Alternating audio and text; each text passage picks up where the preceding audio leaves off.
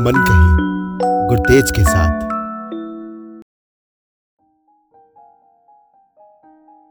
एक नाटक का डायलॉग है जो बहुत इंपॉर्टेंट है, जो मुझे आज याद आ रहा है, जिसमें रंजना अपने हस्बैंड को कहती है यू नो ईशान, अब मैंने इंसानों को छोड़ इन दीवारों को अपना दोस्त बना लिया है, क्योंकि आज तुम्हारे पास इतना टाइम ही नहीं है कि तुम मेरे पास बैठ सको, मेरी बातों को सुन सको। बेशक ये दीवारें मुझसे बात ना कर सकेंगी आ, मुझे कुछ कह ना सकेंगी पर कम से कम मुझे सुन तो सकेंगी। मैं जो भी कहना चाहती हूँ जब भी कहना चाहती हूँ क्योंकि तुम्हारे पास मेरी बात सुनने के लिए टाइम ही नहीं है। तुम्हें क्या? आज किसी इंसान के पास किसी को सुनने के लिए टाइम नहीं। ये डायलॉग बहुत बड़ी बात कहता है। अच्छा उससे पहले अगर आप मेरे चैनल पर नए आए हैं या आपने अभी तक मेरे चैनल को सब्सक्राइब नहीं किया तो प्लीज़ सब्सक्राइब कर लीजिएगा और साथ ही साथ बेल आइकन दबा लीजिएगा और नोटिफिकेशन ऑल पे कर लीजिएगा। बातें।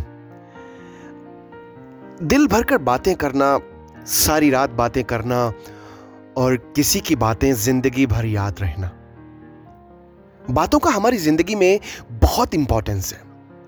किसी से की गई दो बातें हमारा दिल हल्का भी कर देती हैं और किसी से की गई दो बातें हमें नई पॉजिटिव एनर्जी से भर देती हैं। बातों ही बातों से हम किसी से वो कह सकते हैं जो हम उसे समझाकर नहीं कह सकते, जो उसे समझाकर नहीं बता सकते। ये बातें ही तो है, जो किसी के चले जाने के बाद भी हमारे पास रहती हैं। बातें ही याद आती हैं। बातों में वो धार और पावर होती है जो दिखती नहीं पर महसूस बहुत स्ट्रांगली होती है।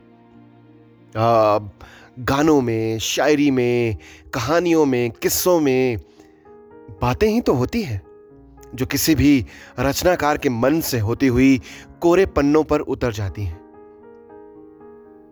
आप भी बातें करना सीखिए। बातें नहीं करना जानते तो बातें सुनना सीख लीजिए ना।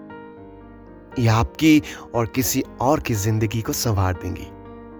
हमें बातें सुनना और करना आना चाहिए, क्योंकि ये हम दोनों ही भूलते जा रहे हैं।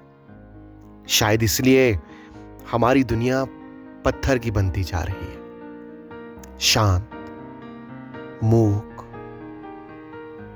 और शून्य।